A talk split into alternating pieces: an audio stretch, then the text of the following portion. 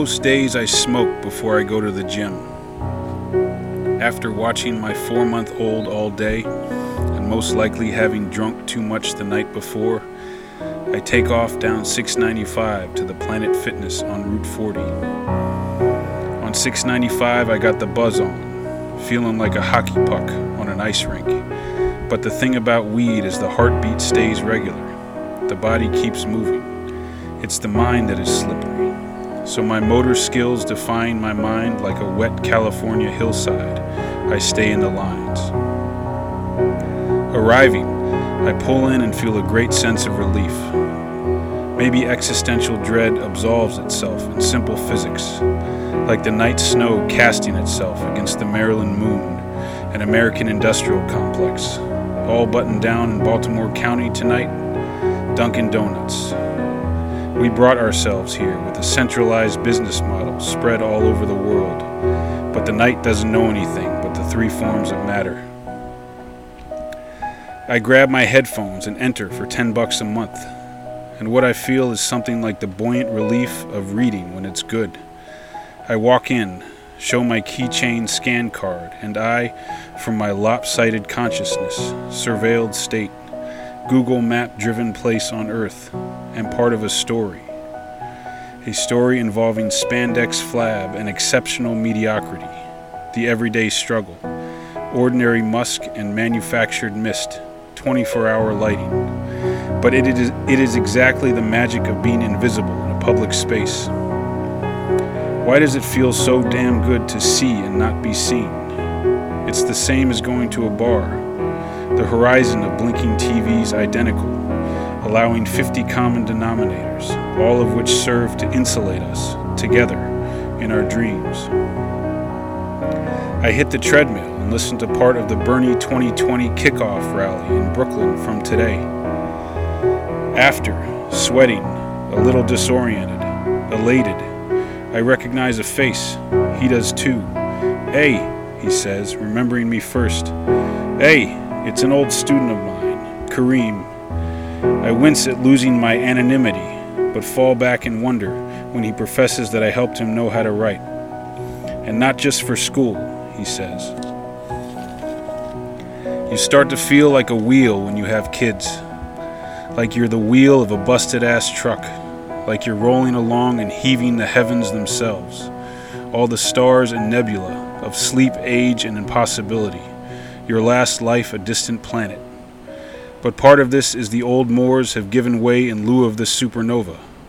That planet was engulfed, the one where you walked around and had your arms to yourself swinging them gently and sovereignly in the oxygenated air up Charles Street to your next self determined destination? No, you have been occupied, colonized, imperialized. I look at my flabby belly amidst the proletariat in the wall length mirror of this little democracy on Route 40 as I curl dumbbells. I'm feeling the rise out of the smoke, my body owning itself the slow revelation that my muscles still exist, my mind still exists, and my love is stronger than ever. I've turned now to, to some old Springsteen on my headphones, and also his new Broadway show. Those at the bottom, carrying the economy, have the gifted knowledge, plundered of illusion, relegated to the squeaky, grace filled work that no one owns anything. In this way, kids expose the frivol- frivolity of the nation state, of any borders at all. I switch to the latest episode of Democracy Now, but then land on Little Steven belting out a song he gave to Southside Johnny, but that he wrote for David Ruffin, and think about what it is I like about this place. By now, I'm on my last mile of the treadmill, five total tonight. I think about how the first things I ever wrote with any kind of popular intent were song lyrics.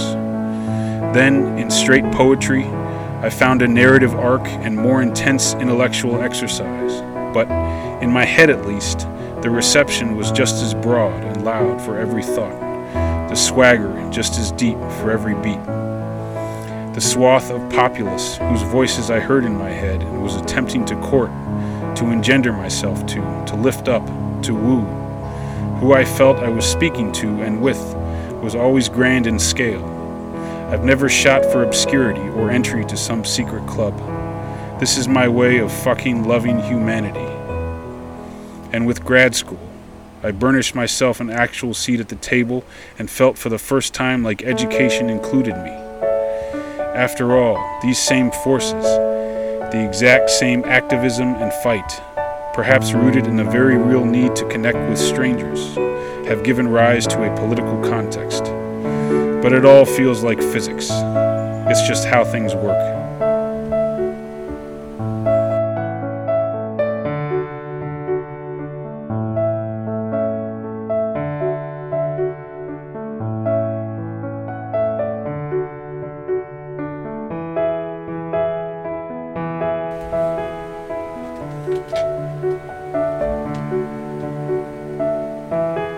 We were children trying to figure out how to hasten the sun, bottle it, for it was always never ending, a kind of mutiny, sprawling insurrection that was our promise, threat, caption, joy, and most of all, right.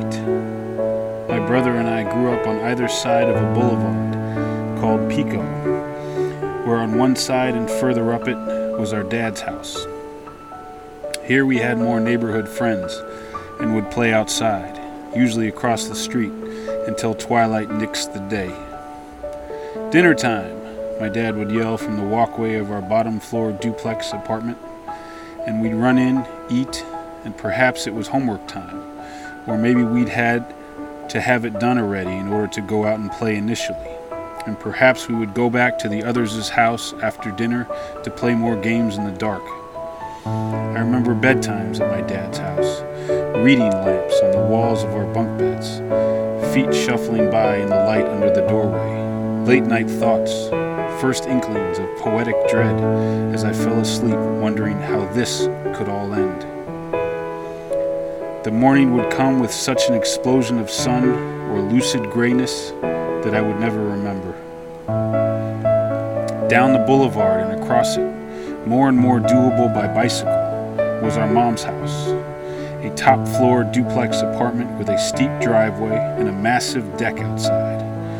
We had a little basketball hoop out back where once I backed up into my brother's eye and swole it shut. My mom and stepdad had parties, gatherings, hangouts that beat back the twilight, then night outside on that surreal deck. My brother and I would fall asleep on their bed lying on our stomachs watching Double Dare or Nickelodeon on their big TV. When girls hit, one time my brother and I managed to argue down our dad into letting us stay at a community center all night event. It was like a filibuster, going all the way to the point where he came to pick us up, soaked from the indoor pool and bursting with pubescent exuberation and hormones. He caved it was supervised, after all. We'd won and didn't sleep a wink. I don't remember much of the teenage soiree that night, but I remember somehow arriving home in the dog eared morning. Yeah, it was love. Intolerance and creativity, the foresaid. Mom, dad, stepdad, and stepmom bounded us in physical and psychological nurture tenets of some democracy that is the only thing I will always know forever. As traffic increased and the middle class was squeezed, we migrated southeast. I slipped into an immutable daze, and my brother, not knowing how to fail, tried to make the best out of it. The forces gathered around us, and ergo other people's rules and regulations, smock sensitivities, traditional verbs, and nuclear family proclivities we were from LA, motherfucker. But that didn't last too long, although we relished the sound of our hometown. And we missed it, and we were allowed to. Arrogance formed out of loss is a badge of youth, and though the chip eventually gets chiseled away, its very existence is what shoots you into the next phase. But you will need someone to talk to. My parents understood all of this and forgave us our ignorance, but neither would they shut up about it, particularly, particularly our mom. If we are put here to validate each other's torrential beings, we are also meant to challenge them. Argument is the soul of democracy. She was not raising dictators and she was not raising slaves. And you could smoke pot and drink along the way, but just don't be too foolish. There is a scene that always plays out in my mind. It happened a thousand times and it happened once. It happens every day and it will never happen again. There are other people over. It is either my mom's, dad's, or eventually my stepdad's, though technically no longer my stepdad's house at some point in our childhood, teenagehood, or young adulthood. Whosever house it is, we are all there my brother, me, our two half sisters, their mom, even our third adopted sister. Our stepdad, though technically no longer our stepdad's new stepkids, are even there. Everybody is talking. New significant others and semi significant others litter the room. The people over, friends from some walk and wine of life, are trying to figure out the score. So you were married to who? You? And these are your kids? Whose kids are these? And we're all sitting at the table, laughing as if this is the way it has always been.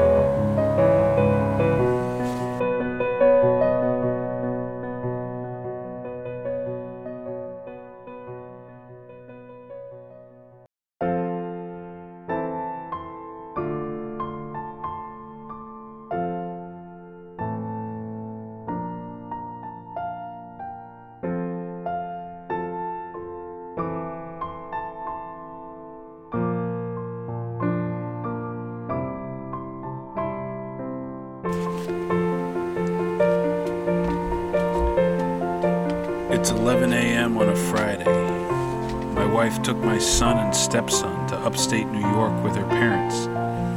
I have two nights alone. Unfortunately, I can't smoke because I'm being drug tested soon for a new job, and also, unfortunately, I'm broke because I haven't got a check yet for my teaching job. I clean out my car in preparation to be a Lyft driver for a day. I've been doing this on and off for the past year, and it's nice to be able to get out and make some money when you need to, to be able to hustle. If I had to do it full time, I would take a knife to my neck.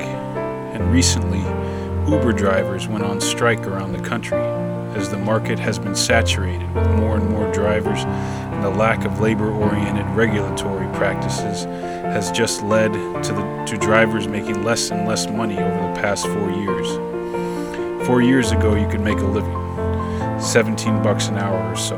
Now it's down to about 9 or 10. But what could one, one expect working for a satellite? What could one expect in such a non personalized role, where when one head dies, one worker quits, another just rises up in its place, and the CEO, somewhere up in that satellite, doesn't bat an eye?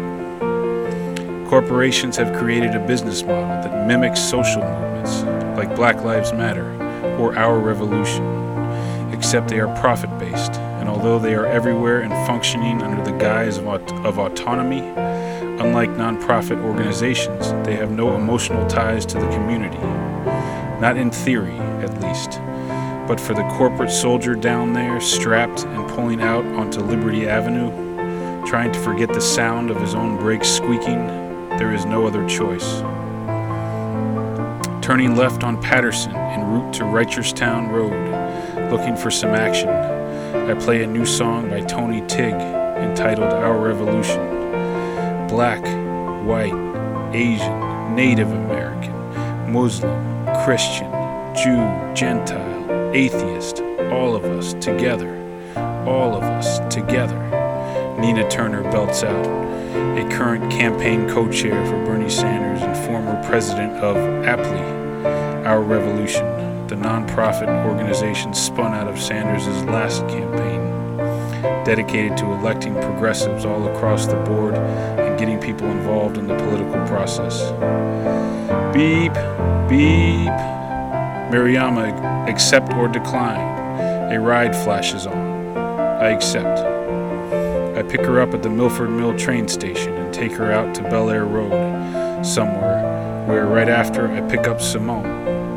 Simone gets in my car, and her destination is back to Route 40, to Forman Mills, a clothing store where she is going to work.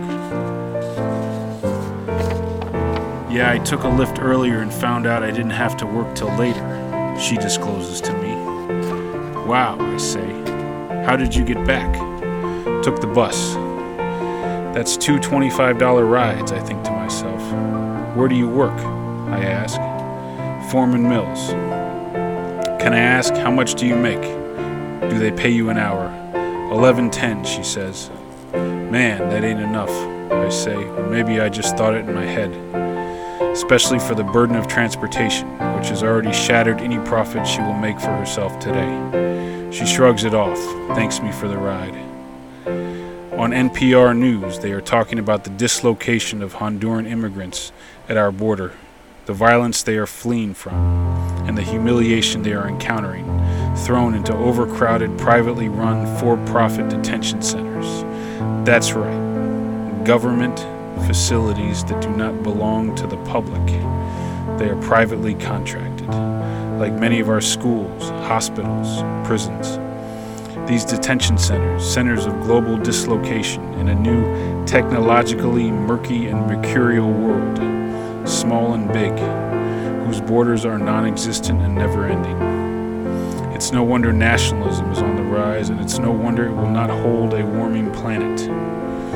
And it's no wonder our brains would asphyxiate, and those in power, whose numbers are dwindling in people, if not wealth, would need to tighten to the point of dehumanization.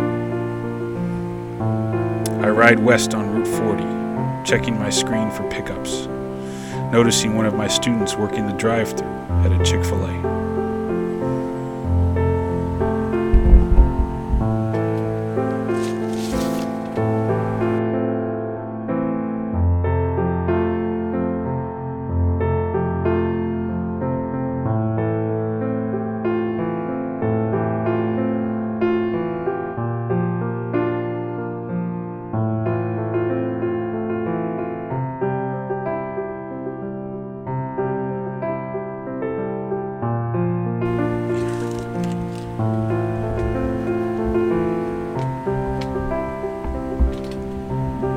light is shining into the backyard. The neighbors are having a party. Grandfather and children and their children. The little girl wails, Wee! as she runs after a ball in the backyard with no fence, just a slope rolling into that of the other house behind it. Some great music is playing. Tupac, along with some real R&B.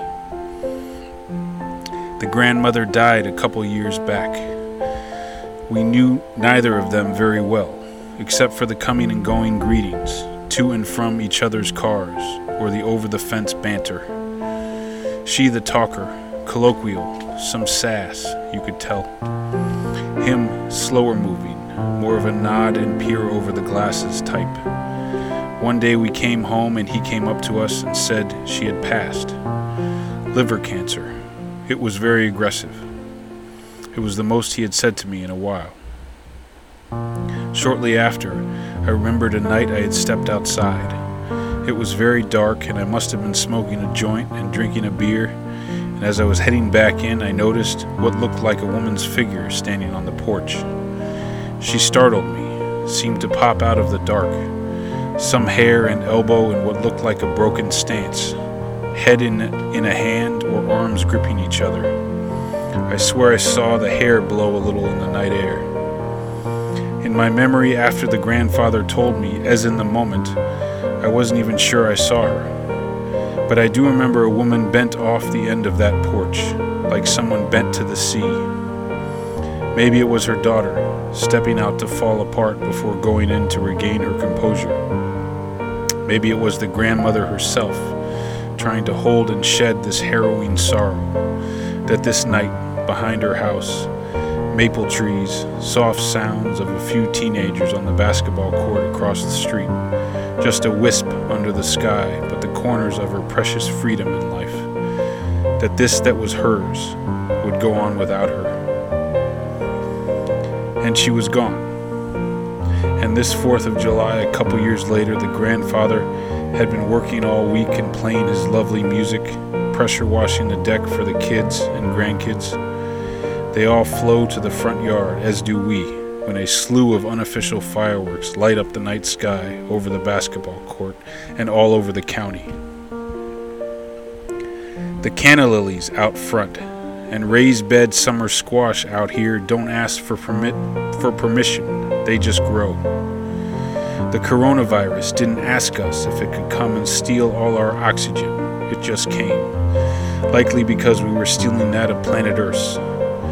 The sky didn't ask Yvonne if she was done looking at it, or the sunlight, or the cool grass. As a teacher, I want to make my students less afraid of their own words and to feel part of a tradition of expression. The form will beat you down enough, and if anything, we can change it. Society reflects us, not the other way around. The extent to which we must mirror it is the extent to which we must survive, but that is no way to be great or even happy. Can I cuss in my essay? Yes. And that is what was so potent about Bernie Sanders' campaign a politician with the soul of a teacher, and the movement that launched it and the movement that continues. We did not have to indoctrinate ourselves in the institutions, we could embody them. We are healthcare, we are education, we are criminal justice reform, we are climate change, we are poetry, we are literature and this is what we deserve about it. And then, like the carved out shell of a summer squash, the charade of neoliberal electoral politics held. Ironically, almost as punishment for refusing to de- decommodify our human rights and the planet. This happened just as we are thrown into the well of COVID 19, where the groundswell of progressive ideas is like a dusty ray of moonlight rolling right over the junipers and into my backyard. For a moment, I think I see a woman on my neighbor's porch again. I'm becoming so tired of being afraid afraid of losing my parents, afraid of my son losing me, afraid of losing myself. The fireworks tonight and of American exceptionalism are over, and it's time to go in. But now more than ever, let us remember and hold a place of power where we are not relegated to the lesser of two evils, where we do not litigate lies, but speak the truth about a fallen empire, failed state that got us here, and work for an economy that explodes from the guts of our lyrical humanity, not the recesses of continued compromise and commodified interests. Let us love and let us play, and when it's all over, like a river, let it simply cease to be.